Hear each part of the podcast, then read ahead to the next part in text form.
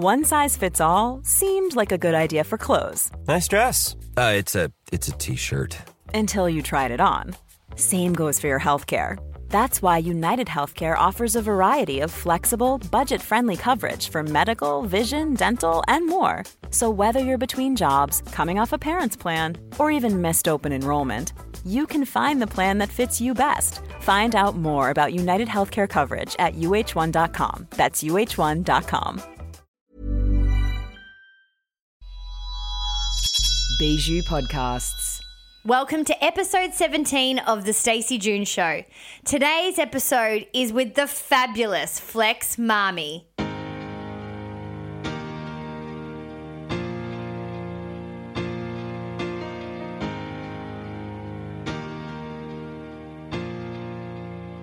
I'm Stacey June. Hello. I want to help you find your inner spark. And I promise you, this podcast is going to be so much more than a motivational meme. By sharing the teachings and lessons I've learned on my path to spiritual and personal growth, you too can connect with your true self and become the most honest, worthy, and powerful version of yourself you can be. This podcast is going to be about connecting with others and reconnecting you with yourself, learning to enjoy the good stuff in the moment, the lessons in the hard stuff, which is often where they live, and to always find the funny in the fucked.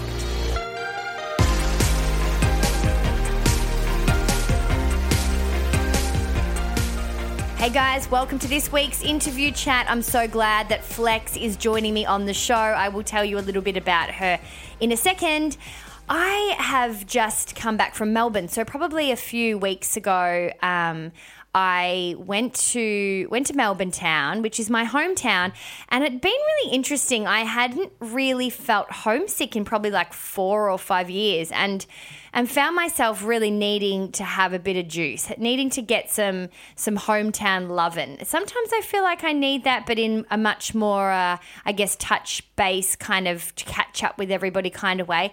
This was a bit of a deeper soul level. I really needed to just kind of recharge and get this, I don't know, this extra sense of something from my hometown. And I got it so good. Um, I was so excited to have some really interesting podcast chats, which I'll keep sharing on my socials. I was uh, on other people's shows, which is something that I haven't done a lot of in the past, which is so random considering I've been a podcast for like six or seven years. And now everyone's got a podcast, everyone's got a space for someone to come and play. But it's really nice. I like seeing what people are offering, the way that they run their shows, the way that they interview, the kinds of things they want to talk about. I did some really random stuff too. But um, if you are interested in hearing a little bit more about what I'm doing, uh, that is the best way to do it because they ask you so many questions about where you're at with things. There's been so much stuff that's changed over the past few months. Uh, so, head to my Instagram if you want to check out the the episodes and the shows that I was on. Uh, I hope that you loved the spiritual showdown I had with Jez Khan. Um, it was such a great chat. We did a bit of a simulcast. I laughed because I felt like a simulcast was what I remember being a John Farnham concert being on like Channel 7 as well as Oz Stereo on the radio. So you could turn the sound off. This is like before surround sound, like in the 90s and you could turn surround sound off on your TV and then, or you wouldn't even have surround sound, it was just TV sound unless you were loaded, which we were not and you'd turn it off on your TV and then you would put your radio speakers on and you would get the same concept with like the teeniest delay and they would say, it's a simulcast. Well, that's what Jez was calling our chat, that i.e. it was going on my show and his show. so let him know if you heard him uh, on the show and you loved the chat. I'm sure he would really appreciate that. Today's guest is someone that I, I really found out about only recently, the past few months, in fact, via her sex and dating podcast, Bobo and Flex. Uh, I'll put that in show notes if you want to listen to it because I did have a plan for us to talk about a whole heap of dating stuff on the show, and we got so caught up talking about manifestation and intersectionality um, to mainstream environments, and and also the real big conversation around woo woo and this idea about bringing it to the masses and how is the best way to have a conversation that involves everybody. She has this really great way of talking about how self care and spirituality can be a little bit elitist and how we need to make sure that everybody's entitled to have that conversation because let's face it, we all have access to all of the tools and tricks that her and I have been taught. If you do want to check out more from Flex, you can also check her out via MTV. She's a TV and video presenter on MTV as well and a DJ around the country. But I don't want to ramble on for much longer. If you guys are keen to get to my very first self centered Sunday event, make sure that you head to staceyjune.com and sign up to the newsletter. Um, I will be dropping the information there across the next week the date, the venue, the ticket price, all that kind of stuff. So please make sure that you you show up and let me know if you're keen. I'm so excited to meet some of you and, and run my first solo event, which is actually terrifying, but in the best best bloody way. And if you are somebody that's interested in uh, Ben and my fertility treatment, make sure you check out our podcast Couple Goals question mark. It is tracking uh, everything to do with our fertility journey and while we need, why I should say we need to do fertility treatment. Um, ben has recently shared more about his cancer journey, and uh, we've opened up this week about our current our current situation, or we will be opening up. Sorry, that drops in in a couple days. So we will be dropping um, more information about where we're currently at if you are somebody that loves um, to get behind the curtain and find out what's going on in people's lives, then you might just be interested in a bit of a, a squeeze, a bit of a, a bit of a um, sticky beak into that show. But um, everyone's invited. But really, Ben and I have have shared our story because we felt like our particular story was just not told anywhere. And we felt often very last year in particular quite isolated and and really didn't have anyone our age to share it with. Prostate cancer is generally something that is is really um, is really set to be an age group of around the 60s 50s 60s so that was just not our jam. So we do have a, a real a real passion behind sharing our story and, and we hope that even if it isn't cancer that brings you to infertility or you know fertility treatments that you're enjoying the show also so i'll put that in show notes as well all right, guys, I'm so excited for you to have this chat, uh, to listen to this chat. Flex is such a ray of sh- sunshine, but she packs such a punch with her intellect as well. And the combo is absolute killer, and I think we're going to be hearing a whole lot more from this babe. Enjoy.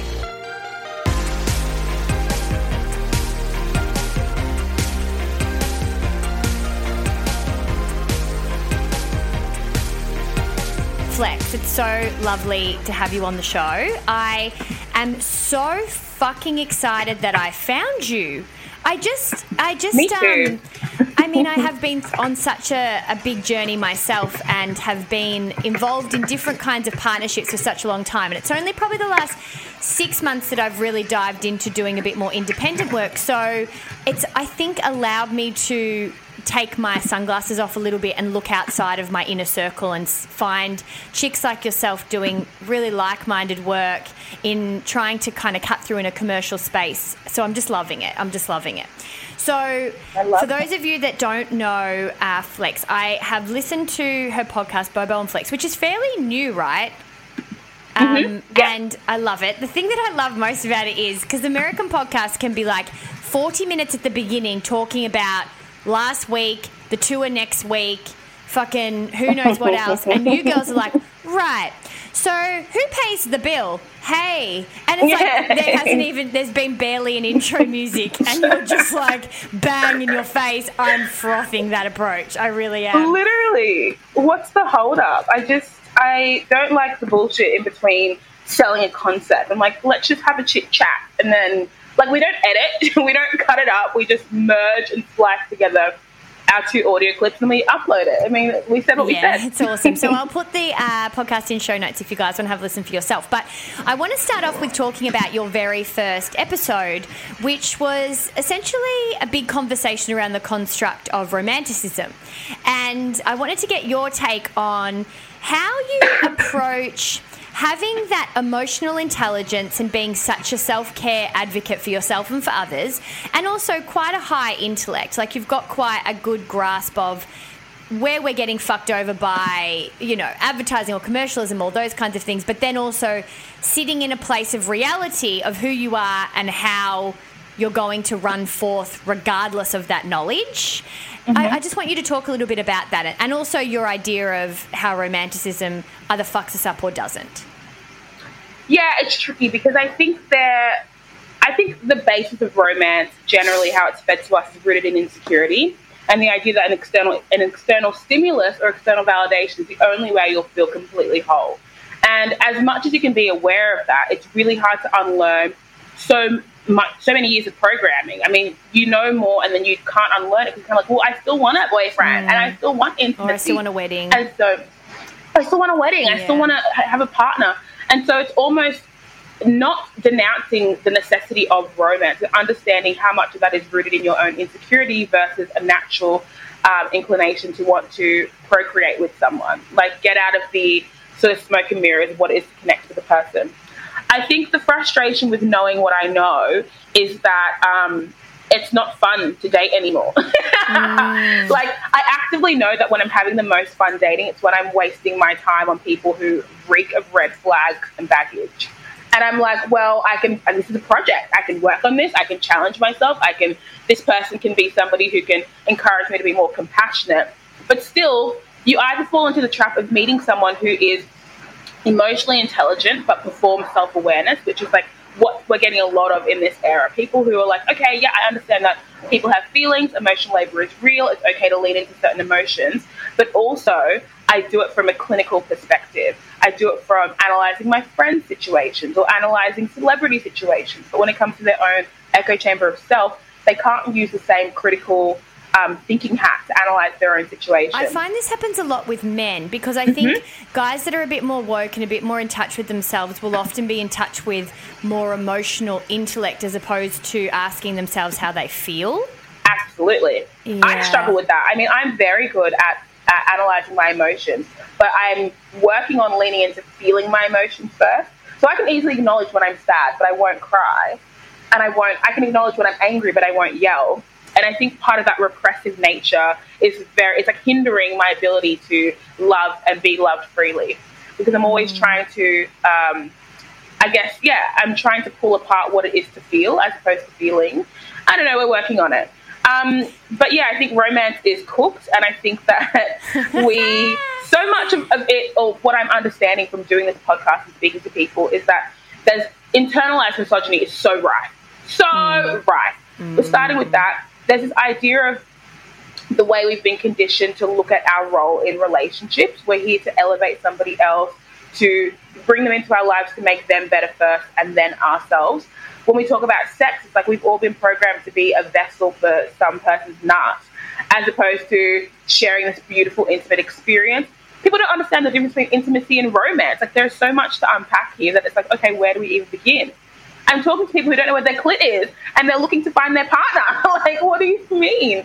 I know. So, I think and the, it's really hard yeah. to. It's really hard to, I suppose, explore that in yourself when you're locked and loaded in something too. I, and, and I know that you can, and I know I've said this a million times. There's I've got a couple of friends that have totally met their person quite early on, but for me it was impossible for me to learn the lessons I had to learn and being locked into something was just not going to happen for me. So I think it's so interesting, and I'm writing a book about it at the moment about how we wish away our single lives so quickly mm. when actually in order for us to get the relationship that we are aiming for, which I would hope would be a full not full rounded, you're never going to get everything, but you know, kind of an understanding of who you are to then understand what you need, it takes time for you to spend some time by yourself. Absolutely. And we avoid this so much. So, how have you built that relationship with yourself? And, and where does this, I mean, it seems like you have quite a great grasp of your own self time and self work and not being afraid to hang out by yourself. Mm. But a lot of people don't have that. How did you how did you get that if I'm assuming correctly? Yeah, it's tricky though because while I like to thank myself purely for that, it really does help that I had a mum who really gratified me and inflated my sense of self and my ego. And I didn't realize that at the time, obviously, but she instilled a sense of confidence in me that came from her. So even if I didn't believe that I was attractive, she did if I wanted to change something about myself, she'd be so incredulous. Like, oh, you want to close your gap in your teeth? Why? That's insane. Like, you're amazing. What do you mean that person didn't like you? I can't believe it. Like, she just, she really took away any concept of doubt within myself for myself. Um, and I just thought everybody had that relationship with themselves because I thought everyone had a mum like I had a mum. Um, so it got to about 17 or 18 and I realized just liking myself wasn't a valid, it wasn't a valid enough reason to, to succeed in life. Um, and I started getting really into to analyzing myself. And so I read all the books, did a personality test. I think the first book that changed the game for me was this book called How to Understand Others by Understanding Yourself. And even the title made no sense to me. What do you mean I can understand other people by understanding myself? I was like, this is cooked. But I read it, and it was a lot about archetypes and the, how we fall into you know different archetypes, and the reason why we can't connect with certain people because our archetypes don't match up. And then so from analyzing myself almost like religiously daily, it brought me to this point of uh, maybe about a year ago when I was like, wow, I can understand myself and people theoretically so well but I haven't transitioned that theory into action because why do I need to? As all millennials do, we're so used to publishing and having the quickest, fastest, most accurate hot take that we don't do any of the action. It's more important for us to publish our thought than to go out into the world and explore that thought, you know, in a physical realm. And so this for the past two years I've been challenging what it is to exercise self-care and self-love and to understand myself and, and to understand others.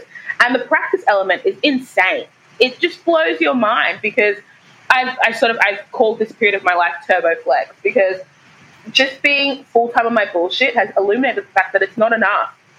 I can read all the books and do all the self work and be really shameless and, and, go to therapy and have the hard conversations and then realize the people I'm dealing with haven't done the work. And people are rooted in contradictions and, and hypocrisy and hyperbole and that will never meet me on my level unless they have room for themselves, unless they have room for themselves to like grow at their own pace.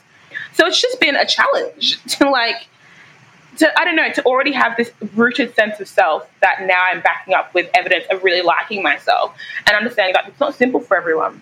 And it might be therapy, it might be my podcast that'll help them. I don't know. it, it, takes time too. Yeah. I think, you know, you kind of can't learn the action without having the curiosity first. Like, the, it's, it's really rare for you to get that action across like and skipping the curiosity part. Absolutely. So I feel like there are steps, and I think everybody listening needs to also understand that that you, it, it, you're going to have to work through the steps. It's exactly why I started the podcast because I wanted tools behind a motivational meme. Mm. I was just so over the inspo part leading to fucking nowhere yeah. but a tag, um, and and so it, it is a really important part of the self care practice is that you can kind of start to be interested and the curiosity is there and that's brilliant to, to start it but I, yeah, I couldn't agree with you more. It, it really has to have, you have to get some runs on the board for you to start to see the super big changes that we're all capable of. Um, what do you reckon is up with to, with uh, self care and the and the taboo conversation? I feel like we're in a really different space mm. where we are looking to be able to modernize it. I know you and I are both really quite passionate about that from just listening to your stuff and the way that you approach things. But I mean, how do you reckon we're going to go? It's still I still get a little bit uneasier here and there that I have put myself in a certain box, even though I refuse to mm. be boxed. It is often put like that. I, I kind of post something still and think maybe some old school radio dude that I used to be super commercial is looking at me going, look, she's turned fucking far. um, and I still have those thoughts. I mean, how, where do you reckon we're at? And do you just ignore that kind of shit? Oh, I definitely don't ignore it. No, no, no, not about that. Um, I think for me, my frustration has been with the commodification of self care and the marketing around it. I think once mm. you, we all get sucked in in the same way. Our insecurities get sold back to us um, through product or experience. And so, really, Religion, yeah, all these stuff. things. And so, yeah. my frustration with the way self care is marketed today is that it's all rooted in things outside of yourself. Like, you need, you know, you need to go to someone who's going to build your sense of self. You need to buy that product, go to that seminar, have that experience. And people start to think that people, experiences, things, objects are their barrier to feeling better. And so it's this endless cycle of I feel shit, let me go to yoga, let me get my nails done. I feel better. Let me not acknowledge what's going on. I feel shit again. I'll go to yoga. I'll get my nails done. I feel better. Oh, I feel shit again. Let me get my nails. Like it's this endless cycle where we're plugging the hole, but we're not fixing the leak. Um, and I understand that self care or the marketing around self care is a necessary entry point for the greater person to acknowledge that there is a way to fix how you're feeling. But I do worry that for a lot of people, it's the it's the start and the stop. So they do they acknowledge that yeah, meditation helps me, but it's like okay, what is it about the practice of meditation that is helping you? Oh, it's spending some time to myself. It's developing myself. It's taking the time out to nurture myself. Oh, I understand. There are other ways in which I can practice that outside of this practice of meditation. Or, you know, getting my nails done is more symbolic of pampering myself, indulging myself, being mindful that I need things and I need to um, acknowledge those. Okay, great. Let's do more of that. And so I think the frustration for me with, with saying that I practice self care is the perception that it is this very like um, this look, it's a marketing exercise, and I often find that it kind of what's the word I'm looking for? It devalues the actual practice of what we're doing sometimes. We get boxed into like this woo woo hippie hippie. Oh, she probably charges her crystal. Mm. She's spooky. Doesn't know what she's talking about. When a lot of what we're talking about is rooted in pragmatism. It's just acknowledging what the cause of your your ailments are, and then finding practical ways to fix them. And you know, and for some people, a practical way is meditation, but it's like the emphasis is always on the the action and not the um, the theory behind how we get to the action. So it's super tricky, and I think mm. all we need to do is lead by example because these conversations we're having, we can't have this with every single person who wants to know how to feel better about themselves, how to care for themselves, and how to love for themselves. But if we just continue to be on our turbo bullshit on a public forum, it's worthwhile. Mm. It so is. And it's interesting because I feel like, um, I don't know, there's. Uh, do you feel like, do you believe or have like an understanding of frequencies and different I hate doing the level up or down because it feels like maybe people think they're better or worse than others. Yeah. But I mean, how do you work through I guess that that energy leveling system of when you when you break through stuff that you you reach different frequencies and then people that join you on that frequency around and the people that don't drop off? Yeah, big fan. I totally believe in frequencies. But I often think the conversation around frequencies, manifestation, higher levels uh, are saved for people who are on that level of consciousness as well. I find it very um, debilitating and also um, segregative when I have those conversations with people who aren't on the level you know, it, it because again, we can find very pragmatic ways to explain what frequencies are. It's a level of understanding, it's a level of um, experience coupled with shared experiences, stories, narratives that aid in us in our understanding of the world. Sure, but it's these terms that almost aim to. I don't know. It's not that it sounds elitist, but it it definitely does. Um, it it it has the wrong effect on a lot of people. And so while I, am as much a spiritual person as, I'm, as I am a pragmatist, but I found that in the general circle of like communicating my message to my audience, I have to do it in a, in, in a pragmatic sense because it's not going to make sense.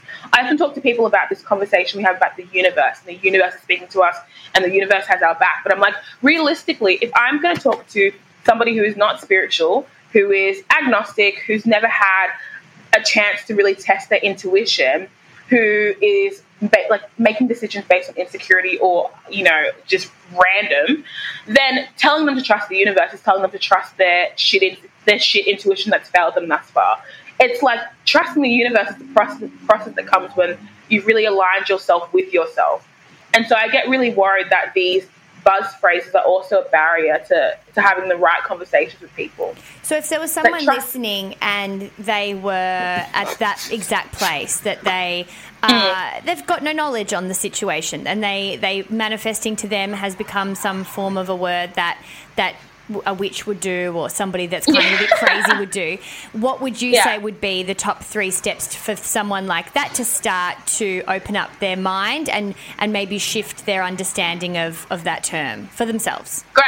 Yeah, that's a great question. So for my manifesting ebook, I think the frustration was everyone's like, I'm not spiritual, I don't believe. And I was like, it's not about being spiritual. So when I break down a topic like manifesting, for example, I say the way I attack manifesting is in three steps it's belief, intent, and action. Belief is the first step. Do you really believe that you can achieve the thing you want so badly? We consciously are only like active, yeah, our brain is consciously active like 10% of the time, and the rest of the work it does is subconscious. Like, so if your brain is like churning and churning subconsciously 90% of the time, and you're spending more time thinking about how you're not worthy, that you don't have value, that you're not smart, that you're not intelligent, you're not pretty, that you can't have, the 10% of forward chit chat you do isn't going to really help you in the long run because you're already doing so much more damage than you think. As soon as I found out that your brain can't tell the difference between reality and fantasy, it really makes you wonder. Fuck all, mm. all that drama I, I, I manifest in my head, all these hypothetical scenarios, all this music I consume, all these conversations I have about what I would do and wouldn't do. Those become your reality far more than the actual experiences you're having day to day. So I tell people realistically, when you want to move to LA in six months, you're telling everyone, yeah, I really want to move subconsciously you're more, more, likely thinking no i just want to get off work. Or maybe i can't move. I don't really have money for a visa. And i don't know maybe like it's going to be really hard. Will i make any friends? That is sooner your reality than not. And then intent. I think we've all become really good at selling ourselves a narrative.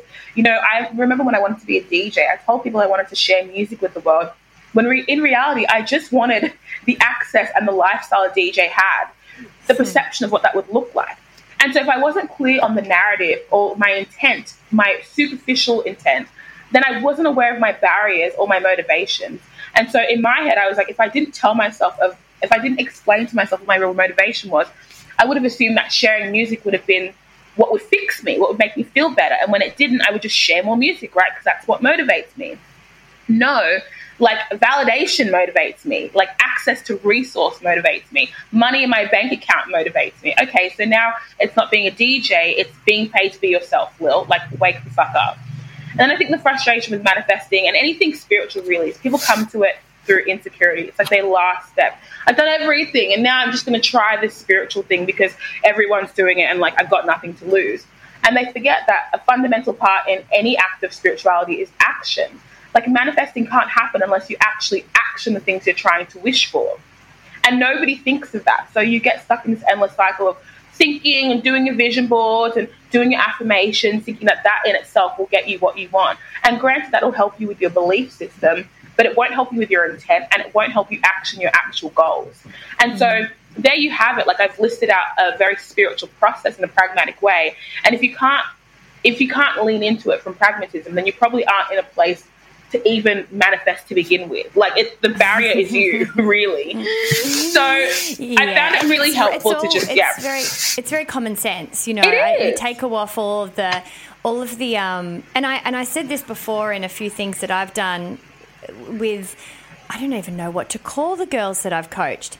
Uh, I'm not gonna. It's like I your mentees, my mates, yeah, my mates, um, my my open friends. Yep. Um, is that it's this isn't this isn't your word of the Lord. This is not my word. Mm. This is not Gabby Bernstein or Marianne Williamson mm. or um, I don't know Tony Robbins. Marie Forleo. Yeah, yeah. It's not all their words. It's just simplicity behind the way that people have found things to work. Yep. And science to some degree. Absolutely. And we're getting closer and closer and closer to proving that. It's getting more and more and more uh, focused and more budgets and all kinds of things. If you haven't watched the, the Netflix series Heal and you are a person that's beginning, watch the ser- watch the show, watch the doco because it, it has a really great pragmatic, as you said, approach, but also backed up by a lot of people that would come from a place of skepticism that have found themselves going, fuck okay, this is why, and I can prove it this way. And I didn't really look at it from that hmm. perspective before. So it's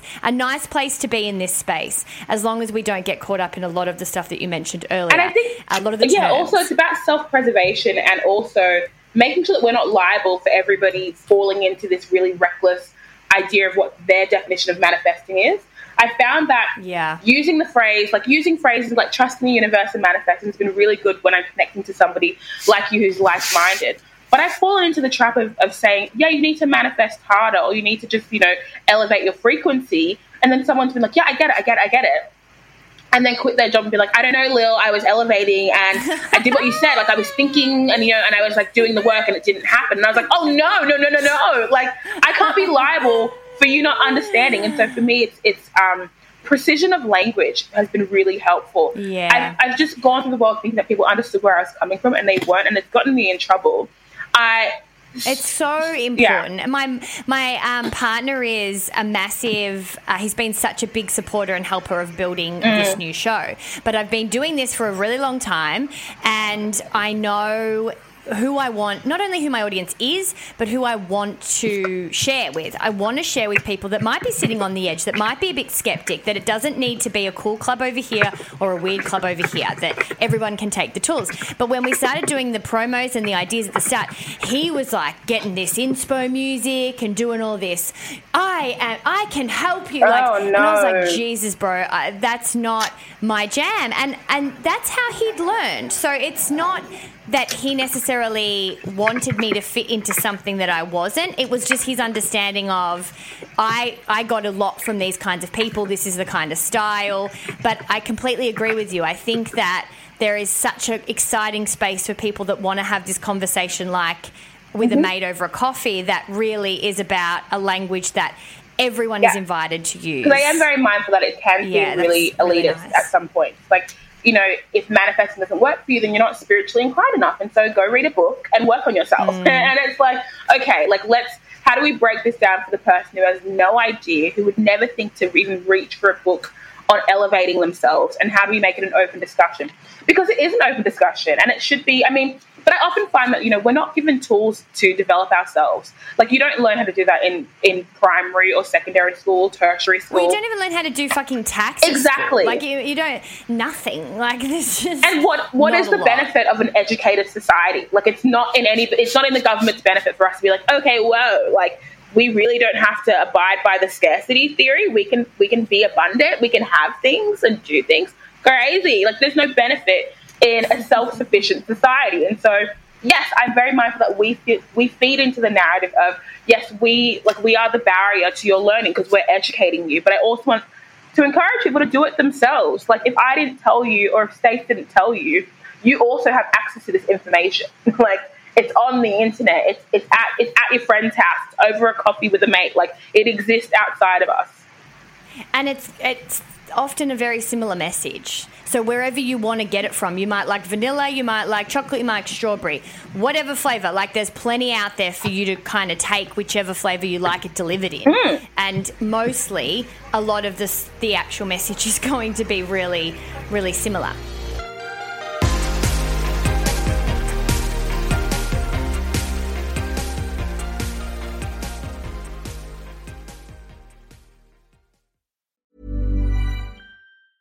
A lot can happen in three years, like a chatbot may be your new best friend. But what won't change? Needing health insurance. United Healthcare TriTerm Medical Plans, underwritten by Golden Rule Insurance Company, offer flexible, budget friendly coverage that lasts nearly three years in some states. Learn more at uh1.com. We've spoken a little bit about how it's important for you to keep that language open when it comes to self care. But I want to talk to you about intersection. Uh, oh, I knew I was going to go over this word like a fucking idiot. Sexuality, yeah, yeah. sectionality, and and I suppose the parts of this conversation that you're passionate about. Uh, playing a role in and having and having I suppose that very similar language where everybody's invited to the convo. What particular parts of that theme are important to you to converse about? Well, it's frustrating because I talk about intersectionality a lot and about how my introduction to it is not from uh, this innate want to learn, but more so this fear of not understanding. This fear that somebody will call me out for not being inclusive to the trans community or the LGBT community or um, you know, or other communities outside of myself. I've always been fearful that someone's going to be like, no, you don't understand. You're not taking the time out to learn. And so my intersectionality has been rooted in, in fear. And I think that's the frustration because I am happy to be shameless on a, a, public platform and to have the hard discussion. Be like, you know, I don't really understand someone's lived experience outside of my own because how can I? You know, how am I really going to mm-hmm. understand your day to day if I've never lived it and you've never spoken to me about it? So for me, it's been mm. really important that I need to unpack that fear and be like, okay, I can't villainize people for not understanding my perspective. So I need to lead by example and intersect my own platforms, share my narrative shamelessly, and then invite others to do the same. I think what's frustrating though is that I'm very mindful of how tokenistic that can be. Like, I don't get it. So let's just find a representative from that community to talk about it. And then, like, they can be the educator, and that's fine. And that's how we'll do it. Mm. Um, but I just think that, yeah, performative inclusivity is the first step to actual inclusivity. So I do feel that a lot of us perform intersectionality before we actually realize it. That we're kind of like, oh, I don't want to get called out for like misgendering. So, like, let me quickly make sure that everyone knows I don't just mean a girl, I mean like a cis heteronormative female who identifies as the, the who assigns the, the gender they were born into. It's all this fluff which is so necessary, but also distracts us from the fact that we still don't understand. We're just performing understanding. So it's been super difficult. Mm. And I think one of those mm. things, or one of the hardest things about intersecting our politics, our feminism, just the way we live, is that we still go to one person or two people for that information. So I still go to my two trans friends as the, you know, the thought leader for every conversation I have about trans lives or I still go to my, you know, 10, 20 friends who are part of the LGBT, LGBT community as you know, my insight to that. And it's still not the right thing to do. It's still, we still need to do more research. And intersecting is not like, what is the experience of an Australian queer person's life? It's like, oh, what does that experience look like in Africa or Europe or Asia or, ugh, it's, it gets so hard. It gets so hard and the work it is does. never done.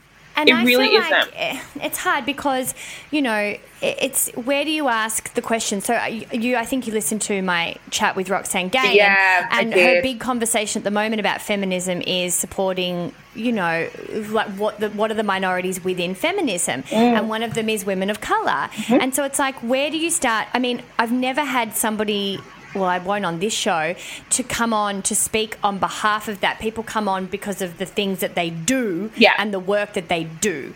If that happens to be a conversation that comes up, like yourself, where you can talk about that, but then it's like, uh, again, the same deal. Uh, why am I talking about it? and why uh, why would I raise this when my initial conversations and interests were about self care and all of the other mm-hmm. things you do, not about the color of your skin? Yeah. But having said that, when do you then feel comfortable having the conversations and with who? Exactly. And I think we're in a place of privilege that people will give us the benefit of the doubt because we do have platforms and we are sharing information and the the consequence or the result of having a chat with us is that we can broadcast your message to thousands of people. Therefore, you're not having the conversation thousands of times. Amazing. But I do worry that for the average person, when are they given the onus to go DM a person of color or a person of queerness and say, hey, I've got a few questions. Like, do you mind answering them? Because often I find it's exhausting. It's so mm. frustrating. Like, I'm talking. Why do you get asked questions? Oh, my DMs. Like, on a good day, I've got 100 DMs.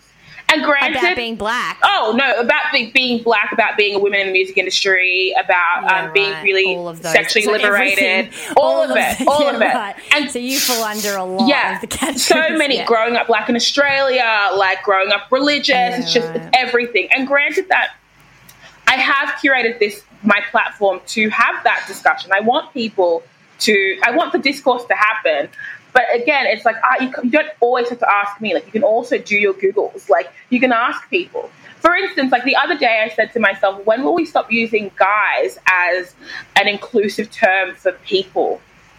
It, it's not oh, inclusive. So it's really limiting. But as Australians, it's part of mm. our lexicon. Hey guys, what are you doing, guys? Hey guys, want to ask you something? oh, like, and it's like we've got to stop because it's not conducive to like to, to inclusive language. And granted, I'm not offended by being referred to as guys, but I do know how um, how disarming that would be for somebody who was trans or somebody who mm. had been misgendered their whole life for other reasons. Like it's so simple. But if we can't start at something as so as simple as guys, then how do we have the greater conversations about inclusivity, intersection, um, and intersect, intersecting our politics or our feminism? We can't. And when I posted that on my story, everybody was so defensive. Well, what do you mean? Like, oh, it's so hard. And like, we all say, guys, we've said it since we were little. Like, how are we meant to change that? Or people were like, I don't see how it's offensive. Do your research. like, go ask Google. and it's one of those things where, again, it's like if I'm going to be the person who encourages these, these discussions, I understand that I have to be the person who moderates them in some way the person who encourages more of it to happen. But also, I worry that the conversation starts and stops with me. Like, we're going to listen to Flex's podcast because she'll talk about sexual liberation and eating ass, but I won't have the discussion with my mates because I'm. It's just awkward. It's like, well, that's not. It's. I'm not trying to create a bigger echo chamber within the echo chamber I'm already in. That's the problem. Mm. The problem is our echo chambers, and I don't want to be. I don't mm. want to have to challenge everything for the sake of challenging things because that's not fun either. I don't want to be this person who has to have the hard conversation every time. I don't want to tell my friend oh, why she can't touch my I hair. Like I don't want to have to have these things. like I don't want to have to tell someone that like you asking your boyfriend to jump you is like non-consensual and is like like it's regressive. Like I don't want to have these conversations, but if I don't do it, then well, who will? Right. and I think people turn to you know podcasts or I guess the louder the louder voice, whether it's a microphone or that, that one person at that girl's catch up. And it, it's, I think it goes back to that way that we communicate too. So if you are out with friends, there's often a lot of booze. So there's people that are going to kind of get influenced by different things or drugs or whatever it is that you're doing and who you're hanging around with. Which takes me to the next bit because I have said at the very end of the podcast a lot and it really just came through me one day and I've really kind of stuck with it that it's not my responsibility to help like help everybody learn these lessons. Like once you kind of start to explore a little bit within yourself that it's really important that we all have the conversations within each other. So i really back you when you say that. Mm-hmm. but it, it isn't easy when we find ourselves particularly well maybe not just women but i mean that's my experience. So as women where we oh no no no actually it's both because i feel like my man's got this too where you get a bit stuck with letting go of people in your life that are also not open to the kinds of conversations you want to have. Yeah. Aha. Yeah. And it's like, yeah, that's how big one. much do you then dive in? Because you're, you're tested straight away. So, how serious are you about living your life like this? How serious are you about helping? Because it really does start with conversations. If you are unable to have those conversations, then it's going to be left like people like you and I. There's never going to be a real change. So, you need to be able to at least have a think about changing the people around you. But then again, how serious do you take that? Are you cutting off your mum, your dad, your brother, like people, or like your best friend from fucking year seven? Whatever it is, mm. what is the level of doing your bit and kind of taking it too far? Like, how do you figure that out? Uh, this conversation is my kink. This is great. So, I'm I'm of the belief that anyone can catch this energy. Like nobody is um, nobody is immune to this energy I'm going to bring about anything. And so I'm going to start by first saying that I don't cancel people. I'm all about rehabilitating if necessary. So not, I know a lot of people have fallen into the trap of being like, that person's a bigot, cut them loose. That person's a homophobe, cut them loose. That person's racist, cut them loose. Like, hit them where it hurts. Don't stream them. Don't talk about them. Blah blah blah. But again, that's regressive because generally I refuse to believe that people who get cancelled on such a wide scale would have done the thing they did if they knew it would result in that. That's true. People don't know what they don't That's know. True. You know, people like aren't I born to was, be fucking assholes. Like literally, and I've been so problematic. I, I was wearing kimonos and bindis to festivals a couple of years ago, being like, "This is cute," you know. I was using very like um, I wasn't using inclusive language a couple months ago. Like it's it's very hard to learn, and it's very hard to want to learn because if it doesn't orbit around you, then you feel as though you don't have any access to that conversation. And you're an outsider in your of, own life. That sucks. Yeah, yeah, the ton of friends I knew who were like, I don't know any gay people, so I don't really want to vote in the plebiscite. Like this is what this is fuck? like yeah. liberal people who were like, I don't really know any gay people, so like, mm. um. But for me, the challenge has been to keep the same energy. And so I will have these hard conversations with my parents and all my mom and my brothers and say, no, what you're saying is invalid, like in, inherently invalid. You can't, like, it doesn't work for me. I was sitting at my, um, I was at dinner with my, like, my immediate family and my extended family. And um, one of my, I guess you could call her like my auntie, she showed me a, a picture of this um, woman who's a performance artist who performs while she's pregnant. So she's completely naked, has on pasties, does a bit of a makeup thing, and does like a drag show. Not drag, it's like um, she identifies as female, but she's pregnant, in costume, doing drag, like burlesque. And so my auntie was showing everyone around the table, being like, oh my God, this is so empowering that she feels as though she can exist in this, you know, hypersexual space as a pregnant woman and not feel as though her sexuality or her her um, you know, or the way she's perceived to be less than because she's carrying a child. And so my auntie is showing everyone this picture. So these there are like liberal women, liberal men, my mom, like everyone, and everybody's like disgusted. Ew, why is she? Why isn't she covered? Like, what's wrong with her? And I was like, can I just stop everyone for a second? What is fundamentally wrong with this image? I'm just trying to understand where you're coming from. Like, she should cover up.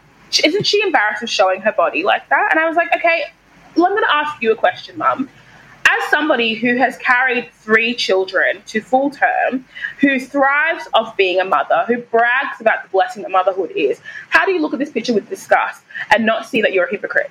That's what I said. Because I was like, I would have that conversation with anyone. She was like, "You're so rude. What? Why are you speaking to me like this?" I'm like, "Why are you like? Look at how you're presenting yourself as an authority figure at this table, the figurehead, saying that and like fundamentally carrying a child is disgusting and showing that process. I'm trying to understand. And she was like, I don't think it's disgusting. I'm like, you just said it was disgusting. and she's like, you're being very combative. I'm like, I'm just trying to understand. I'm just trying to understand. You know, it's chill. I'm not fighting, but if you're offended, I'd love to know. She was like, no, I'm just worried about what people will think about her because she is a mother and obviously she's bringing life into this world and she should be a better role model for people. I'm like, are you, so you're hypersexualizing her body is what I'm hearing. She's like, well, yeah, it is sexual. I'm like, do you think this is sexual? Are you sexually attracted to this naked woman doing burlesque? And she's like, well, no. And I'm like, so what is this? Like, what is, why are you rooting all of your like your immediate response in the perception of what someone might think about this woman, as opposed to saying, "Oh, I don't really have that many opinions on her. I just am worried for her." Like, use your words. And she was like, "Oh, I didn't realize that that's what I was saying." I'm like, "Well, that's what happens when you're complicit in um, the perception of what you're saying. If I didn't ask you to clarify, I would have assumed that you thought the female form was disgusting, right? So, like, you need to be mindful that you can't walk through the world just assuming that everyone's going to think that you're that even if you didn't say anything, that your best intention was met. It wasn't, and it's really unfair. And she was like, Why do you think so much? And I was like, Why don't you think enough? you have to be super mindful that you're an authority figure in my life. There are people, very impressionable people who look to you as a matriarch of this family. And as now that you've said that you didn't find this disgusting, they've all been like, oh, actually, no, it's not disgusting. It's actually quite good that she's challenging the ideas of sexuality and motherhood. Excuse me? How did we get here in four minutes? It was so bizarre. Mm. And so I just thought to myself, this is a good reason why. I feel like everybody thinks that when I'm saying I'm being turbo, it's a performative thing for the internet. Like, oh, haha, she's just saying that and she's not going to challenge. It's like, no, no, no. no. Like, I really am. Yeah. it's like, I think about the, yeah. the conversations I have on my podcast about guys I've slept with and the way I pursued them. And one guy messaged me who listened to and he was like, "Whoa, it's so funny because if I didn't, if I knew you weren't talking about me, I would have thought that you were over exaggerating because who has energy to call somebody out like that? Who, after the first day, expresses direct interest? Who, like, and I was like, this is what I'm talking about. It's not a game. Mm. yeah, and back to your point about it's kind of a public personery vibe. Mm. It is so much harder to stand up to people like your mum and your family. Yeah, it it's, is. it's so interesting. I have I have an awful story about a um, 21st that I went to in my family where there was not organised by anyone from my family, but at the party there was a photogram ordered.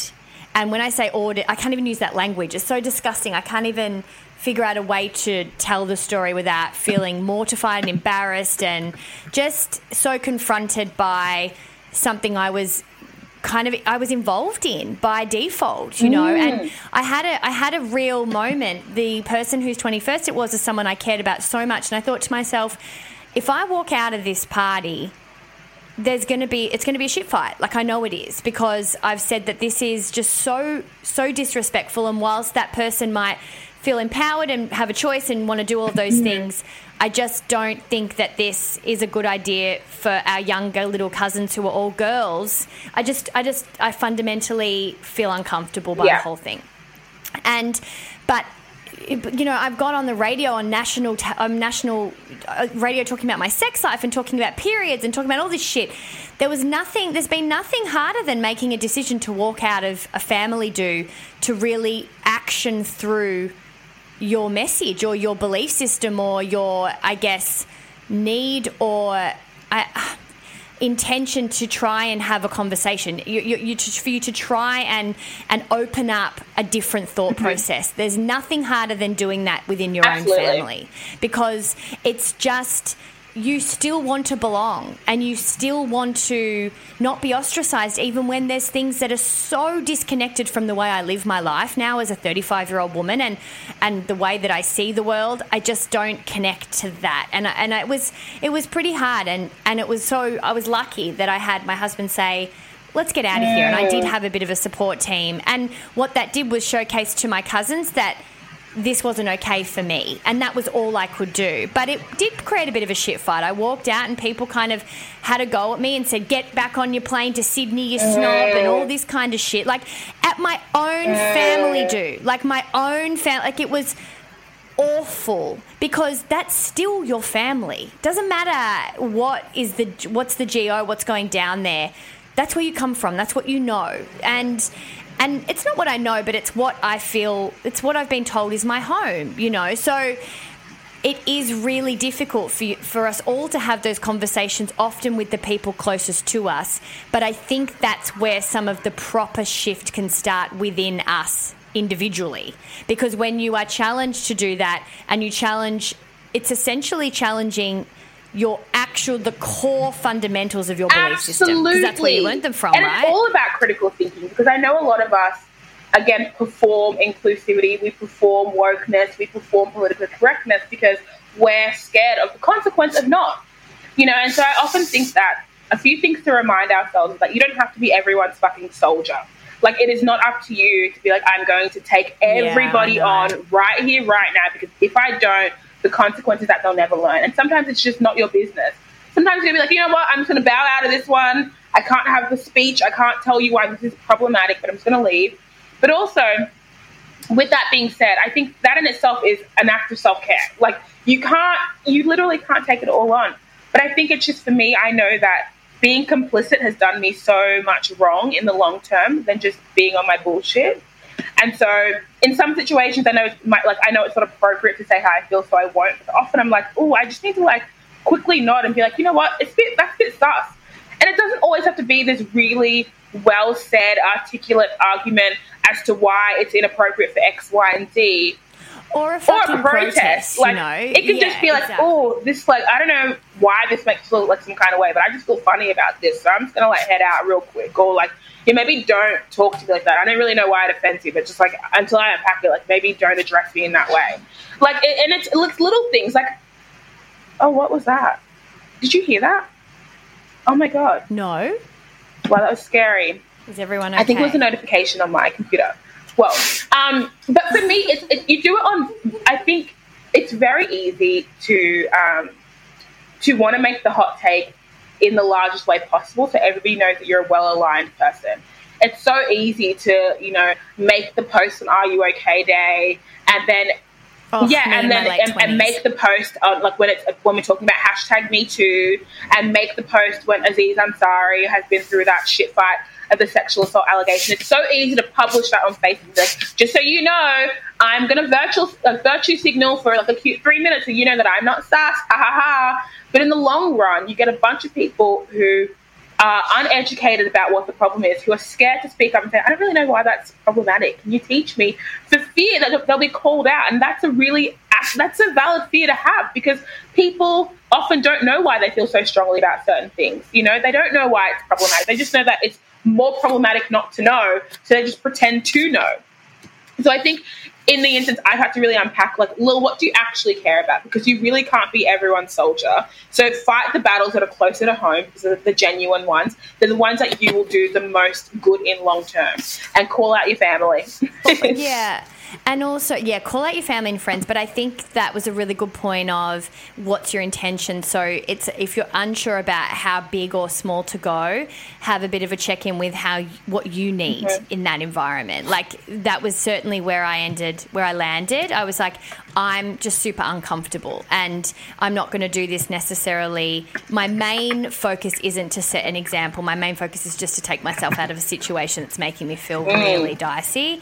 Um, but then in turn, if that helps, then great. And so I like that. I like that you know that that real intention and that beginning point has kind of calmed down Mm. a little bit for me rather than it being some form of soldier and just kind of self-caring first and i think when you uh, try to be a good person a lot of the time if you check in with yourself then it will help a lot of other people too I challenge everybody listening to to call out one problematic friend or family member this week. Just call it, but call them in. I think that's some Yeah, language you need to understand. Let's Yeah, yeah, not the out. We don't need to at them on on Twitter or Instagram or whatever, but just a quick like, hey, I noticed that you are still wearing Native American headdresses. I think that's It's on your t-shirt. yeah, I don't really know. Or like I was, you know, I know we were at that Kendrick concert, and I know he says the N word like all the time. um, but I just think it's like I'm not sure that um, we as white people should say that. you know, it can be chill. It can be so chill. But I think like once you start on that level, it's really easy. Like, because obviously, like you will get the most combativeness from somebody who loves you. It's not the people on everyone on Yeah, the internet will back down when you call them in or out. They're like, oh my god, I didn't know. I'm so sorry. Um, But it's your it's your best friend, it's your partner, it's your parents who'll be like, what? What? What's this? What's your problem? Like, well, you're snobby now. Oh, you've done a bit of reading. You think you're better than us.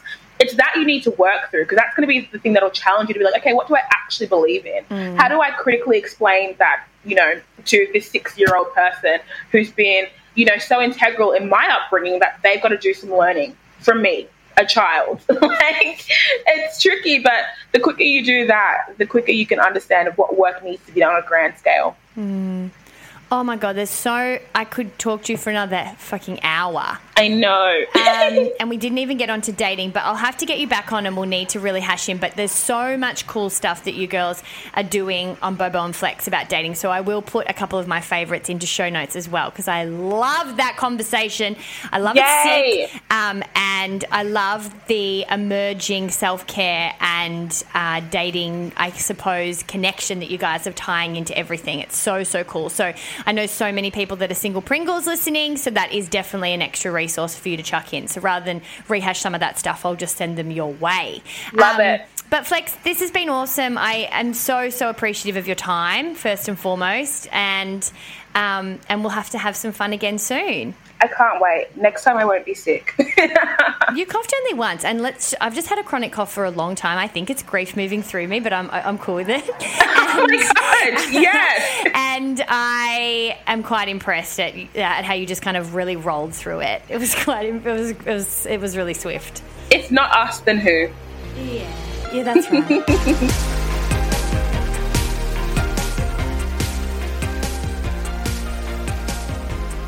Hey guys, if you love the chat with Flex Mami, make sure you let her know on Instagram, flex.mami. Uh, you can head to her website as well, uh, which is also on her Instagram account. You can buy her ebook, which is The Steps to Manifesting. Uh, it is an awesome little book and it's cheap as chips. So make sure you head there and support. And of course, in show notes, I've got her sex and dating podcast, Bobo and Flex. It's available for you to listen to right now, wherever you get your podcast. Thanks so much, Flex, for joining me. I hope that we get to have a yarn and have some fun together in the future. I'm loving doing the show, guys.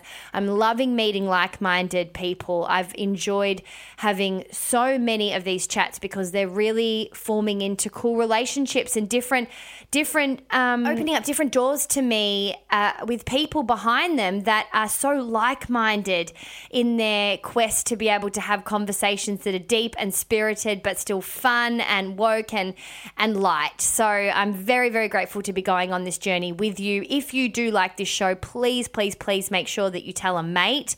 I would love this week for you to share it uh, with a friend. That's the quest for this week. If you are able to send through the link, the podcast link via text to one particular friend, that might mean that we get a whole heap of double listens. Um, and I really, really appreciate your support online as usual. So keep it coming. If you're loving it, let me know where you're watching, um, or sorry, where you're listening.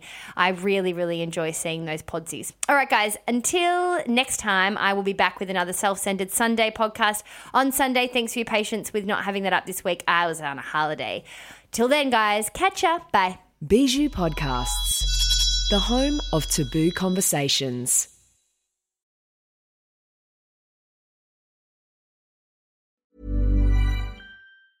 Ever catch yourself eating the same flavorless dinner three days in a row? Dreaming of something better? Well, HelloFresh is your guilt-free dream come true, baby. It's me, Keke Palmer. Let's wake up those taste buds with hot, juicy pecan-crusted chicken or garlic butter shrimp scampi. Mm. Hello Fresh. Stop dreaming of all the delicious possibilities and dig in at HelloFresh.com. Let's get this dinner party started.